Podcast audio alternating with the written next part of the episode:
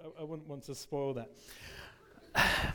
I, I, was going to be speaking on something else this morning, and then on Friday I changed direction. And, and uh, even this morning I was like, going, oh, is it the right change or not the right change? And actually, just coming in at the back end of, of uh, even just listening in on John on the information slot, I'm going, oh, okay, okay, that, that kind of makes sense. And it's one of those subjects where you go, oh, really? If I'm a guest, if you're a guest here today, like, I'm really sorry. Okay, because actually, what I want to talk in on is generosity and generous heart. Okay, so when we, you know, when you go, oh, of all the days I could have come along and this today, okay, uh, there's a reason, I reckon, why you're here. Okay, it's a reason why buy a chair, buy another to share, buy a chair, give a pair, what, whatever, you know. It, it, it's really it's a heart thing that's going on here. And you're at this point where eventually this building will become ours. Okay, we are in faith for that. That one day, we started this process, what, about four years ago, I think. And in faith, we're believing that even like within November, okay, that's how close this is, that, you know, that this will be ours. Okay, not yours, ours. I, I feel very much a part of what is going on here. And there's something behind this that actually it really matters. It isn't actually just about kitting out a church with new chairs. Okay, it, it, you could do that. You could do that really cheaply and naffily. You could do that badly. You could do that extravagantly. But it's not about the chairs. Okay, sometimes we'll have people coming in. You, you run a, lo- a, lot of groups, and uh, my wife went to military fitness military training yesterday morning. It was like about 20 women go along to this, and it's like looks and sounds horrendous. But it's not about the military fitness. It's, a, it, it's not about that. And, and we have other groups, cycling groups, and we have uh, lots of activities and lots of different connection points and boxing groups. And it's not about the boxing, it's not about the cycling, it, it's about something more. And actually, just when John dropped in here, look, it, it's not about the chairs, it's not about kitting out a place that looks nice or stylish or, or oh, wow, I, I kind of like the look of this. The heart behind this is actually it's for those who are not yet here. That's it.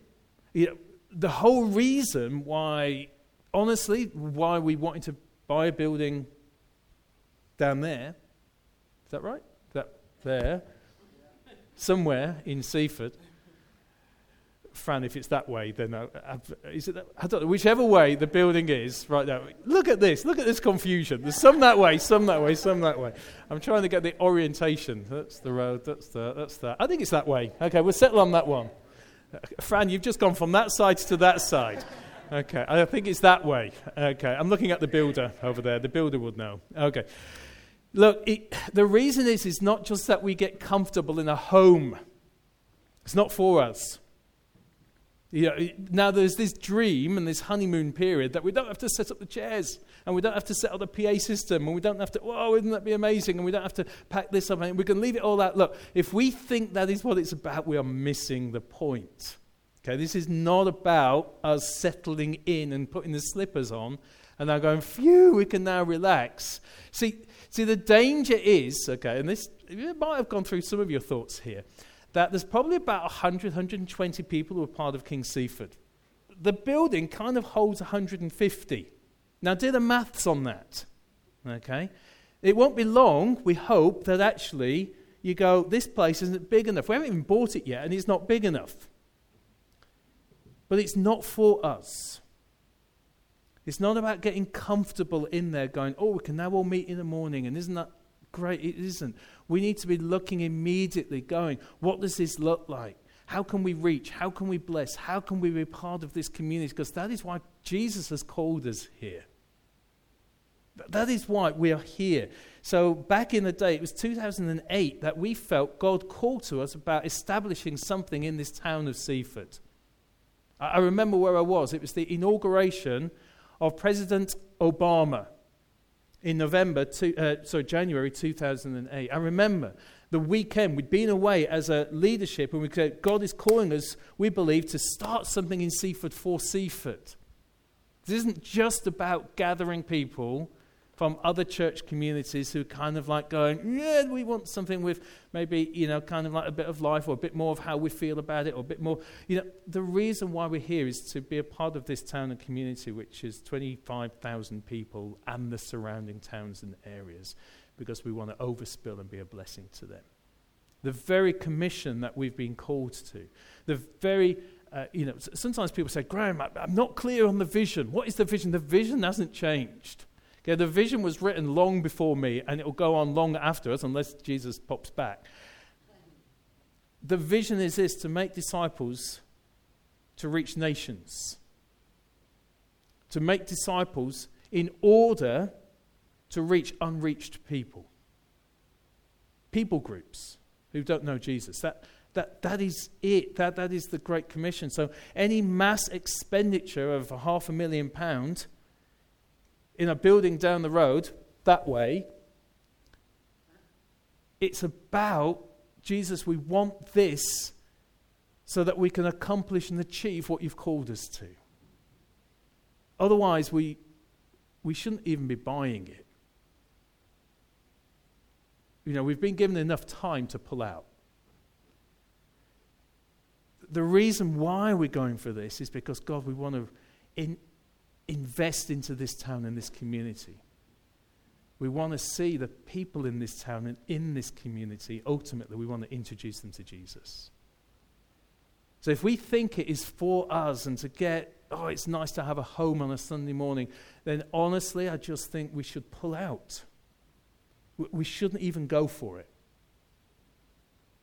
Because it's for those who are not yet here. The chairs are for those who are not yet here. And that takes a heart response. Uh, we run a project across in Eastbourne called uh, the Sanctuary or the Sanctuary Cafe. And the Sanctuary Cafe is for displaced people, uh, refugees. And it's kind of an advocacy, it's a support, and it's a community, and it's a place that people can come in and feel loved and welcomed and valued.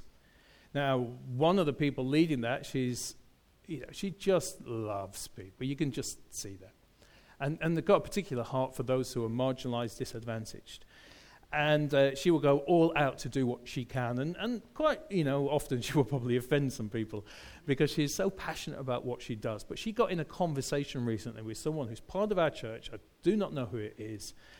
It's probably a good thing because in that conversation, they were talking about the needs to blessing and be supporting the refugees who've come in from Syria and Iraq and and other places, war torn situations, wanting to get out. And the person who is part of our community said, I don't believe we should be supporting that because charity begins at home. I don't. Where is that in the Bible? God's heart oozes out of the Bible generosity and love and care and compassion to, to, to have a heart or a mentality to say we, we've got to look after our own first, we've got to look after ourselves, I just don't see that in the Bible. I don't see God's, God's heart. Look after the fatherless, look after the orphan, look after the widow, look after. There's so much in the Bible. If you just Google or put in the word justice or compassion and Bible and justice and compassion, and you'll come up with verse after verse after verse after verse, which demonstrates God's heart for the marginalized and those who are disadvantaged, those who are not yet here. So we are being strategically positioned right now, all of you, to go, we're here for a reason and a purpose. God's plan. So don't write yourself off because you don't feel as if you're qualified to be at the table because you are at the table for a purpose and a reason. Don't write yourself off because of age, too young, too old, because you are at the table for a reason. You're in this context here right now. And some of you might just be a guest in today, so oh, I just happened to be passing and I thought I was going to a football match, got dragged in here. Perhaps God's got a plan and purpose for you. The, the importance of generosity, it's a huge discipleship issue. So it, that, you know, the, the danger is with our cynicism, British culture, with cynicism is that you're only talking about this because you want more chairs and iPads and a creperie in a building down the road. It isn't. We're doing this because we're wanting to reflect God's heart towards the community in which we're living in. This is an issue, a, a discipleship issue. Okay? Jesus said, you know, you become a disciple, make disciples. A disciple is someone who's becoming a little bit more like Jesus every week. Someone came up to me last week and said, Oh, you know, they were just reflecting on some of the things I was saying. Look, and, and, and in a way, they were complimenting me. But I said, Look, if, if I can in any way just give a little taste, a tribute, I want to be a tribute act towards Jesus. You know, he's the original, I'm just a tribute occasionally I'll get the right notes in the right place and it will sound a little bit like the original. It will look a little bit like the original. And that is my hope and my heart is actually we come a little bit more like the original day by day. You know, so the sound, how I sound, how I look, I will go, do you know what? I, I don't just want to, you know, I, I, I want to sound and I want to look a bit more like Jesus every day. That's what I believe becoming a disciple is about. And so day by day, I want to grow in what does that look like. And one of the biggest areas, especially in our context, is this area, God, I want to, Lord, I want to be more generous. So discipleship, it, you know, people come to, Graham, speak into me about my marriage, speak into me about my family, speak into me about my porn addiction, but don't talk to me about my money. As money's the, the closed down, locked in. You don't talk about that and go, well, talk generosity, talk about time, and, and talk about talent. Absolutely. But what I want to talk about is the treasure because I know that actually in here, that needs unlocking. So, just over a year ago, actually at Ashburnham 2017, I was handed a white envelope on the 26th, 27th of August last year and on this envelope, it just had the words remember. And inside the envelope, I opened it up and there was a five pound note inside. It's good, remember. Now, go, that's nice. Someone's giving you a five pound note. What you might not appreciate is the significance of that. And actually, the wording of remember was also significant because inside the envelope, five pounds. Because previously, a number of years back, I remember when we were in a really tight financial spot. We had a young family, young kids. Turns out kids are expensive. And our income dramatically reduced.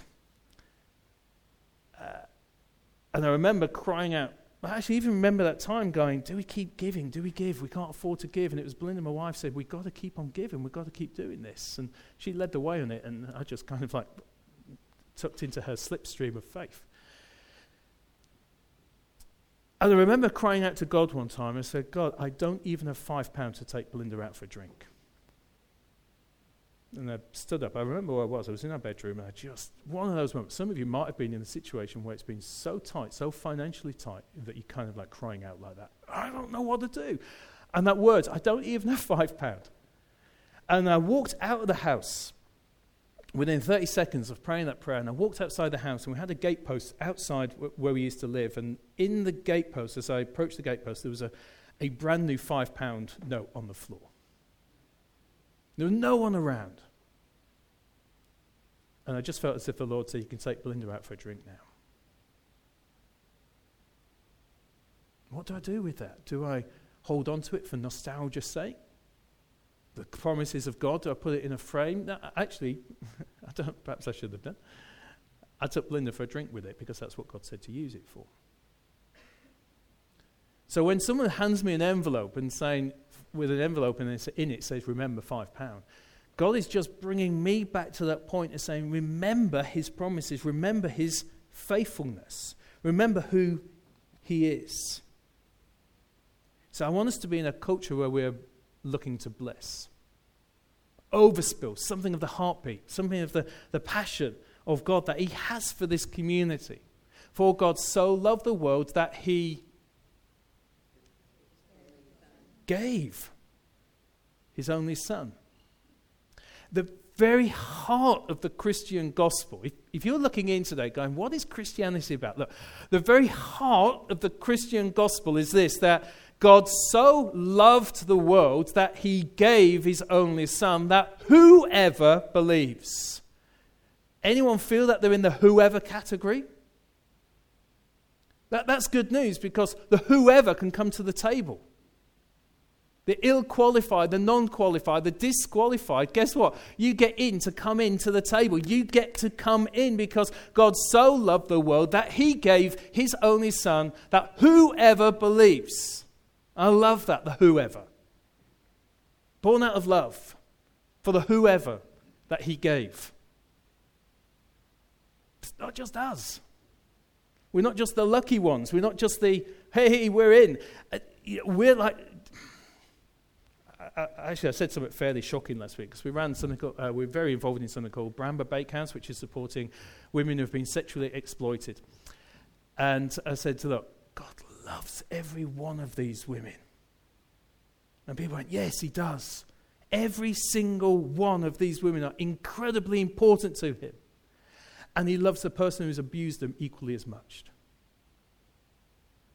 Oh, really? And Belinda said to me this morning, that was shocking. It was like, so challenging. Whoever, they're in the whoever category. You go, they're not deserving. Guess what? I am not deserving. I'm in the bad category, not the good category. I am undeserving totally. The whoever. Wow. If that is true, then that is remarkable. Uncomfortable, but remarkable. Because, of course, we understand the need for justice, and I'm not decrying that. What I'm talking about is, is God's love and God's passion for the whoever. God, help us to, to reflect your, your generous heart. And I know I need to challenge myself and my prejudices and my own heart in some of these things. But I want to be in a place where whoever in Seaford is blessed buy a building for the whoever. Let's open the doors for the whoever. Let's have access in for the whoever. Not those who have got cleaned up and tidied up and got their life in order and on the right trajectory. It's the whoever. You know, so when the chairs are come in and they break, you don't fall out with the person who's broken it or spilt, that's my chair with my name on it. No, it, it, it's, let, let's, let's have this heart to say, God, the whoever. You know, they come in, they damage the walls, and they mess it up. But God, keep my heart from judging. Because while we were still sinners, it says, Paul wrote to the church in Rome, said, while we were still sinners, while we still lived in disobedience, while we were still alienated from God, while we were still separated, while we were still in that place, Christ died. It wasn't that we got ourselves sorted out first. We didn't get ourselves sorted first. Christ died for us before we were sorted out. I heard a great phrase the other day. Look, acceptance comes before transformation. Uh, I'm listening to that going, God, I want to have a heart that's pure enough to, to accept people and then believe that the transformation will take place. The whoever's can come in. And the whoever's can sit on these seats, and the whoever's can drink the coffee, and we're not going to question it. And the whoever's can come into an environment, whether they're ever going to be a part of us or not, so that they get something of the taste and the goodness and the flavor and the overspill of God's goodness. So when it comes to generosity, it, it, it really is a heart thing, it's a choice thing, and it is a faith thing. So when, when if you got some of you got like young kids, uh, some of you got grandkids, and you give them a bag of sweets, or you, you, you remember those like uh, long jelly snakes? It's really long jelly snakes. And I remember Ollie, uh, one of the other leaders across in Eastbourne, gave one to Finn one day, his son, seven year old son. And uh, he was walking home from school, and Finn had the snake. And uh, Ollie said to Finn, said, Finn, can I have some of your snake? And oh, in a bit, Dad, in a bit, Dad. And carried on eating it and munching away. In a bit, Dad, in a bit. By the time he got home, there was only a tiny bit of the snake left. And Finn was feeling sick and unwell at this point. And he said, This is for you, Dad and gave him the leftover scraggly bit at the end. That isn't a heart thing, that's a sense of obligation. That isn't like, oh, that, that isn't the first fruits. You know, this, if you read the Bible, there's this principle of something called first fruits. Give from the first. You know, I bet some of you got like a fridge magnet with a favorite Bible verse on. And I bet some of you, if you had a fridge magnet, would say this out of Proverbs 3 Trust in the Lord with all your heart and don't lean on your own understanding. In all your ways, acknowledge him, and he will make straight your paths. Who likes that Bible verse? It's like it's a good one. Okay, I love that. Who's got that as a Bible verse on the? Well done. Okay, you've got that in in the house. Well, the next verse on, well, verse nine says this: Honor the Lord with your wealth, and with the first fruits of all your produce, that your barns will be filled with plenty. It's the first fruit principle. it's not the leftovers, the scraggly bit of what comes in at the end. It's the first. But look at the promise that is written in there. Because this is, if anyone's into economics, this makes no economic sense whatsoever. And the thing about when we're talking about kingdom finance, it doesn't make sense. It, it honestly doesn't. And yet, somehow, in God's ability to provide, it comes through. God is able. You know, some of you might not like the culture in which we're living in right now. You might be a little bit disappointed with a postmodern culture that no one has any absolutes, no one quite know what to believe. And, and you can believe it as long as you believe it, but please don't force your beliefs upon me. It's postmodernism. Well, and you, and you look at it and go, just come in with an absolute, just come in with something. Look, here it is. Here's a, it is something that you can hold on as truth. Just, and you go, oh, it just seems so uncertain and so flaky and so flimsy. And we go, oh, what is society turning to today? Postmodernism. Tell you what, modernism isn't much better. Because modernism taught us to be rational in our thinking. It taught us to exclude the idea that God is a God of the impossible. It's eroded faith within the church. There was a, a survey that was taken, so I'm way off piece here, but there was a survey that was taken recently by uh, BBC, commissioned a survey only a few weeks back. And they asked the question Do you believe in miracles? And actually, there was a, a, a large percentage, I think it's something like, oh, I can't remember, 60% of society believed in miracles.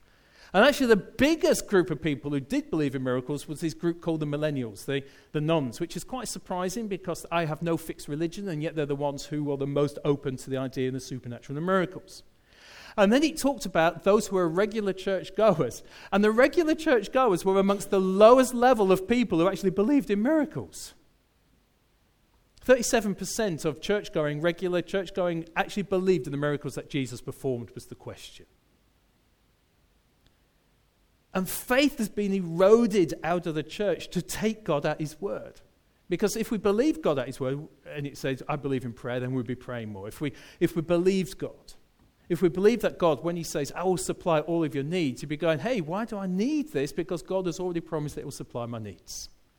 So there's a kingdom thought that needs to come in here. We're wrestling with, with society that has shaped us, knocked us into its way of thinking. Uh, Paul says, when he's writing to the church in Rome, he said, Don't conform to the patterns of the world. Don't be influenced. Don't be shaped. Instead, be influenced and conform to, but be renewed by the transformation of your mind. Get your head in gear how God thinks. And one of those ways in which to get how God thinks is to line ourselves up with how God views these things. So let's believe that God, when he says, I'll supply your needs, we dare to believe and trust that God will supply what he promises.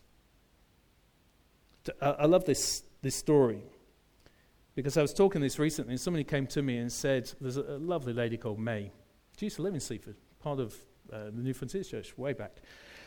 And uh, May's a lovely, lovely, lovely lady, pensioner. It's probably touching about 100. She's not really. She's, I tell her that every time I see her. She's probably 80 ish. And uh, she tithes. And somebody came to tell me off for the week tithes, as in giving a tenth of what she gets in from pension. And uh, she gives that tenth and she gives it to the church. And someone said, Someone, so tell May she's stop tithing. And I said, Don't tell me. You go and, t- you go and challenge you, May. Come in. So I got May up the other week. Said, May, you need to come and defend yourself. So May came up and thought, oh, what do you mean? What do you mean? Because May is not a spotlight person.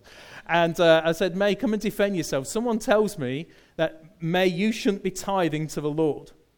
Defend yourself. And she stood up and said, I can't afford not to tithe. So what do you mean? He says, Well, when my husband left me with young children all those years ago, someone told me then to stop giving to the church and the Lord would understand, or stop giving to the Lord and he would understand. So I stopped giving for a while and nothing kind of worked. Nothing was right, nothing was happening, it just kind of wasn't happening. So I thought to myself, I've stopped giving to the Lord, I'm going to start giving to the Lord. So she started giving to the Lord, and she said, From this day onwards, the Lord has supplied everything that I need. I can't afford not to tithe. And you look at that, you go, This is a heart thing in this. God, help me to put you first in my finances. Help me, Lord. I'm on a journey. You're on a journey? I'm definitely on a journey on this one because it really is so much about a heart thing. It's also about choices. Generosity always starts with a choice. Decisions on how we spend the money. Now, some of you came over a few weeks ago. It was, uh, we had 30 days of prayer and we had a big party to end it. Just happened to coincide, happened to coincide with my birthday party. And so halfway through, there was this big cake that was brought out to celebrate my birthday. Three tiered thing. It was amazing. Top layer, it was, uh, what was it, a lime drizzle cake drizzled with white chocolate on the top and raspberry coulis. Very good. Middle layer, uh, carrot and something buttercream cake. Bottom layer, uh, walnut coffee and Brazil nut. Okay, amazing. Okay, it, it was definitely worth eating. And I remember them chopping it up, and I went into the kitchen chopping it. It was a surprise to me. And suddenly I was presented with this cake, and I was going, How much of the cake can I keep? You know, I've got all these people out here, and, and, but how much can I keep back? How much can we put in the freezer? How much can we take home? I was in this. This is such a good cake. You know, th- this cake, it, and there's still some in our freezer now, but how much of the cake do I get to keep? The earth is the Lord's and everything in it. Guess what? Everything belongs to the Lord. It, he owns the cake. It's his cake. It's not my cake. So it's not the question of how much do I get to keep. It's, it's how, much, how much should I hold back and how much should I be, what should I be doing with the cake? It's, earth is the Lord. It's, it's not mine. I want, uh, get this cake out. Don't hold on to it. Get this, Lord, it's yours. So a number of years ago, there was uh, an elderly lady and we would often pop in to see her. Uh, she was a spinster. Spinster's never married, never been married. And uh, she used to own, back in the day, a knitting shop. And uh, when I knew her, she would knit all of her own clothes. And so, and you would go into this house and you would think, you know, she, there's poverty, there's, there's no money. She has no money. And so we would drop, drop in and we'd just be kind and we, we were able to put a, a kitchen in, we painted it, we got rid of some mold that was in there and things like that. And she said, Oh, when I've gone, you will look after things. Of course, Joan, don't worry about it. When you've gone, you will look after things. Of course, it's fine. It's fine. When she'd gone, when she died, what I didn't realize was she'd left like the house to a church and something else to someone else, and she'd left to me as a trustee something like £320,000. Now, what could I do with that money? So I bought myself a car and a new house and went on holiday. I didn't do, I couldn't. I didn't, I couldn't. Why not? Because that money was left in trust. I was a guardian of the money. And I had to spend that money in line with her will, her desire. This was her wishes. The money belonged to her, and now she was instructing me how to handle this and how to utilize it. And so, one of those things that she stipulated that it needed to bless children living in poverty. Great. Well, my two children didn't qualify. But there was a whole bunch of kids out in Zimbabwe that did.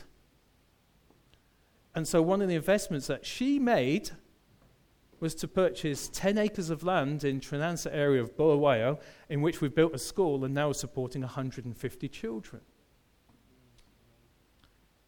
But I couldn't hold that money, it wasn't mine to hold. I had to spend it in line with her will. The earth is the Lord's, everything, everything we have is His. So if you're, when you become a Christian, you of, or before a Christian, it's kind of like, you know, this line, you got, it's all mine, and you go, this is mine, this is mine, this is how I'm going to spend it. And then you go, oh, okay, this is kind of like, oh, perhaps it's not all mine. And you start to look up and you start on this journey to go, it's all his. And you go from all mine to all his kind of understanding. And then we go through a, you know, oh, well, okay, I feel I ought to give. There's a bucket at the back, has a little sign about giving. Drop some money into that and hope the coins don't rattle too much. And you know, you go, well, that's a sense of obligation. And then we start talking about what's this, this tithe thing, this tenth? You know, this biblical principle of giving a tenth. What, what's that about? It's like, oh, well, that's a challenge. And then you go, oh, is that a, is that before tax? Is it after tax? And you, st- you start negotiating down on it. And, and it's a challenge. And you go, okay, and that's a sense of uh, obedience. So you go from all mine to obligation to obedience. But I reckon there's another journey to go on. It's a journey into generosity. It's beyond obedience. And some of you are way further on than me on this one. But it's a journey that we're going, God, do I dare trust you in this? Now, some of that means that I've got to be careful in how I spend the resources that I have. It's not mine. God, I've got it's a heart thing here, it's a head thing here. I've got to now start to utilize. Am I spending this money that I have got in a way that you would approve? Now, okay, so that could be about being wise, about how we distribute the money that we have so that more people can be blessed as a result. So I said it's a heart thing and it is a choice thing. It's what can we do? Can we get ourselves into a place where we go, God, am I spending this? Am I utilizing your resources in line with your heart and in line with your will. It's a heart thing, it's a choice thing, and it's also a faith thing. Generosity is always about faith. Because just jumping back away, in terms of stewardship, there's loads of needs within Seaford. And there doesn't need to be any needs in Seaford. There's loads of needs in the world, there doesn't need to be any needs. It could be met the Lord owns everything. He's a massive supplier, and we've got a massive need. He's looking for some people who can sit in the middle as good stewards who will look after it well on his behalf.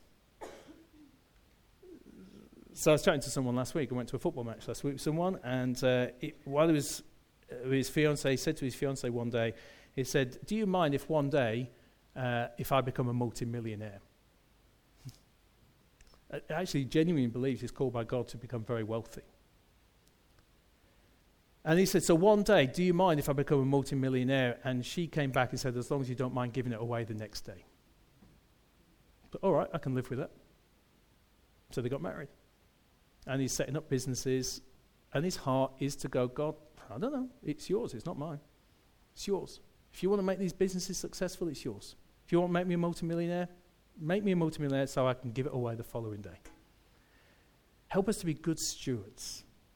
So, to one person, you know, the story of gave 10,000 pounds or whatever to one servant, and another gave 5,000 to another to the, you know, give 1,000. And Jesus told this story. Said to the one who gave 10, well done, you've doubled it. Great, well done. To one of 5,000, well done, you've doubled it.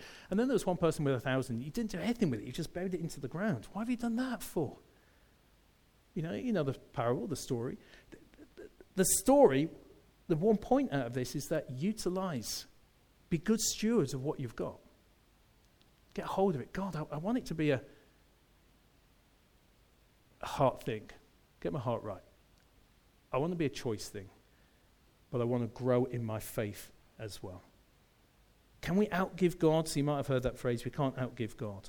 I remember hearing a, a, pastor friend, well, a friend wasn't a pastor tell a story about he'd been on his journey to give and give and started off small and he was growing and okay and he got to a point where he just believed god when he said give it and he so he gave it. And then one day he found himself that he just that's it. I've given everything. It's all gone. Aha. I've proved it god. Uh, i can outgive you. And within about 10 seconds of him making that statement, the phone rang and it was some CEO of an international organization saying, Oh, Pastor, I've got a private jet that I want to give to you at your disposal. You can fly anywhere with it across the states and across the world. And then he felt immediately God said to him, You can never outgive me. Now, I'm not saying you will all get private jets. Okay? And I'm not certainly talking about this thing called prosperity gospel, where you give in order to get. I do believe in prosperity, but with purpose. I do believe it. I think it's a biblical principle that God wants to prosper us in order so that others can get prospered by it, others can get blessed as a result. I, I do believe that. And it's starting with where we're at on this. Where's the journey? The point is this, Paul said in uh, Corinthians whoever sows sparingly will reap sparingly, whoever sows bountifully will reap bountifully. Each one must give in his heart, not reluctantly under compulsion, but God loves a cheerful giver and is able to make all grace abound to you, so that having all sufficiency in all things at all times you may abound in every good work. He supplies seed to the sower and bread for food, and will supply and multiply your seed for sowing and increase the harvest of your righteousness. Promises of God that He will multiply if we dare to believe and let go. If we dare sow, we will reap. Not for our benefit, but ultimately for the benefit of others. And they'll show something of the goodness and the kindness of God. So it's kind of like a little bit, I wasn't going to go there this morning, but perhaps there's just something in this that you, God, is, God is speaking to us, God. Just as we go out for buying chairs in the building, make sure our heart's right in this. Help us to steward our resources really well so that more people can be blessed as a result. And God, I want to grow my faith. It's a faith thing here. I want to grow as a disciple. And this is a massive area for us, particularly in the Western world, where we go, do you know what? It's mine. I need to save for a rainy day. God, help us to utilize and believe that you will genuinely supply all of our needs, as your word says. Help us to buy chairs abundance of chairs. Help me to buy one chair and ten other chairs. Help me to have the resources necessary, God, so you can trust me with what you're giving me. Trust me with a five pound. And remember my promises. So, Father, pray for that over us as this congregation in this town. Lord, that we're not here for ourselves, that we're here for those who are not yet here. I pray, Father, through us that many, many will come to know you. Because that is what we're ultimately about, is introducing people to Jesus. And on the night that he was betrayed, Jesus took the bread. And when he had given thanks, he broke it. He said, This is my body, which is given for you, broken for you. Do this, remember me. And in the same way, after supper, he took the cup and said, This cup is the new covenant, the new promise, the new deal. In my blood, do this. Whenever you drink it, in remembrance of me. For whenever you eat this bread and drink this cup, you proclaim the Lord's death until he comes. For God so loved the world that he gave his only Son, that whoever believes in him will not perish, but will have everlasting life. And so, this 33 year old man in his prime, the oldest son of a widowed mother, sinless and perfect in every way, no fault ever found in him. And yet he planned it. And he left the glory of heaven and he took on human flesh. Flesh with nerve endings to the nails of the cross. Brought human back for a place to be scourged a brow and a skull as place for the thorns, cheeks for the kiss of Judas and the soldier's spit, hands and feet ready for the spikes, a side exposed for a sword to pierce, a brain and a spinal cord to feel the entire excruciating death, and he gave himself up for you. So that whoever believes will not perish. We thank you, Lord, as we come and remember this your body broken, your blood spilled for us, that we were one time, or still, the whoever believes, that none of us were outside of your grace and your love and your mercy. Thank you that you included us, that we now belong. Let's come and break bread together. Let's remember him, the one who gave it all.